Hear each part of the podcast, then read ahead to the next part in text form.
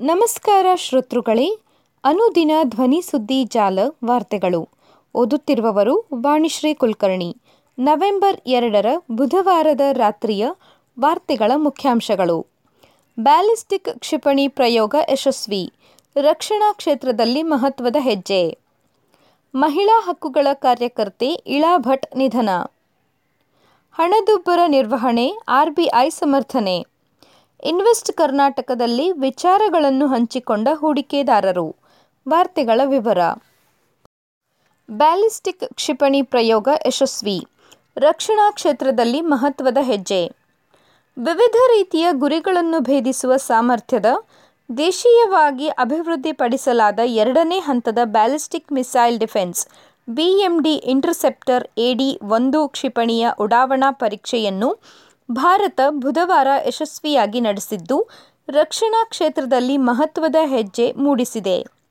ಒಡಿಶಾ ಕರಾವಳಿಯ ಎಪಿಜೆ ಅಬ್ದುಲ್ ಕಲಾಂ ದ್ವೀಪದಲ್ಲಿ ರಕ್ಷಣಾ ಸಂಶೋಧನೆ ಮತ್ತು ಅಭಿವೃದ್ಧಿ ಸಂಸ್ಥೆಯು ರಕ್ಷಣಾ ಕಣ್ಗಾವಲಿನ ಈ ಕ್ಷಿಪಣಿಯನ್ನು ಎಲ್ಲ ರೀತಿಯ ಶಸ್ತ್ರಾಸ್ತ್ರಗಳ ವ್ಯವಸ್ಥೆಯೊಂದಿಗೆ ಪ್ರಯೋಗಿಸಿತು ಎಂದು ರಕ್ಷಣಾ ಸಚಿವಾಲಯ ತಿಳಿಸಿದೆ.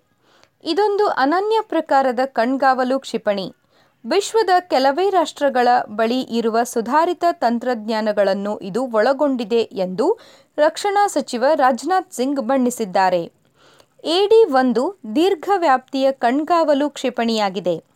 ಇದನ್ನು ವಾಯುಮಂಡಲದೊಳಗೆ ಮತ್ತು ಅದರಾಚೆಗೆ ದಾಳಿ ಮಾಡುವ ಬ್ಯಾಲಿಸ್ಟಿಕ್ ಕ್ಷಿಪಣಿಗಳನ್ನು ಪ್ರತಿಬಂಧಿಸುವಂತೆ ವಿನ್ಯಾಸಗೊಳಿಸಲಾಗಿದೆ.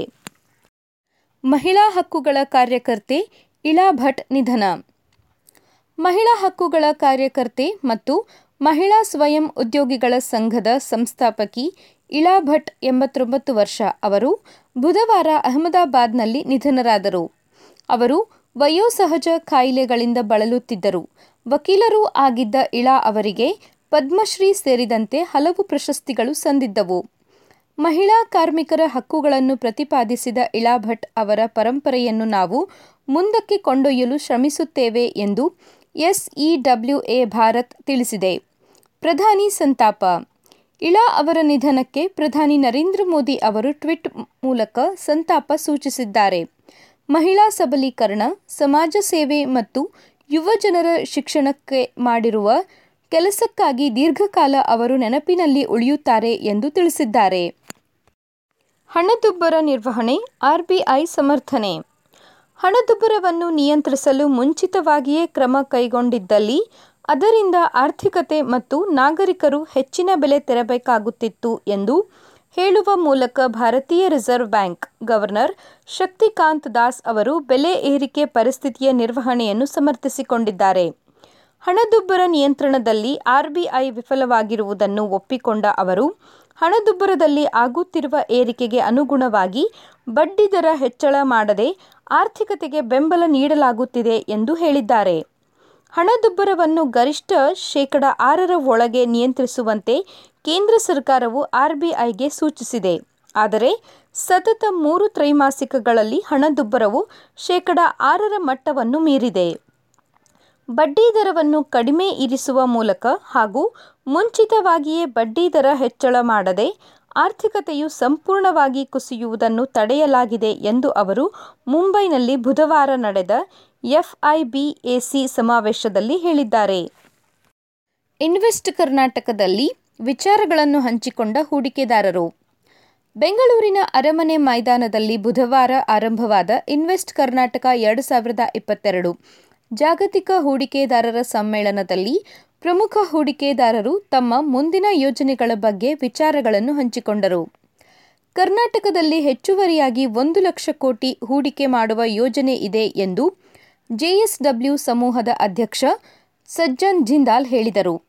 ನಾವು ನವೀಕರಿಸಬಹುದಾದ ಇಂಧನ ಕ್ಷೇತ್ರದಲ್ಲಿ ಒಟ್ಟು ಐವತ್ತು ಸಾವಿರ ಕೋಟಿ ರೂಪಾಯಿ ಹೂಡಿಕೆ ಮಾಡಲಿದ್ದೇವೆ.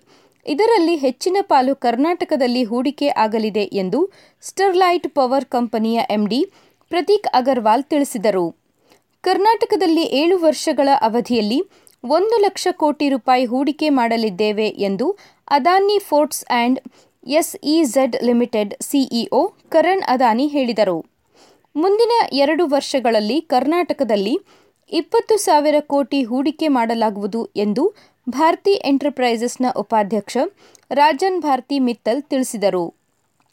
ಸಮಾವೇಶದ ಉದ್ಘಾಟನೆ ವೇಳೆ ಕೇಂದ್ರ ಹಣಕಾಸು ಸಚಿವೆ ನಿರ್ಮಲಾ ಸೀತಾರಾಮನ್, ಮುಖ್ಯಮಂತ್ರಿ ಬಸವರಾಜ ಬೊಮ್ಮಾಯಿ ಅವರು ದೀಪ ಬೆಳಗಿಸಿದರು. ಕೇಂದ್ರ ಸಚಿವರಾದ ಪಿಯೂಷ್ ಗೋಯಲ್ ಮತ್ತು ಪ್ರಹ್ಲಾದ್ ಜೋಶಿ ಜೊತೆಯಲ್ಲಿದ್ದರು. ಸುದ್ದಿ ಸಂಪಾದಕರು ಗಣೇಶ್ ಇನಾಮದಾರ್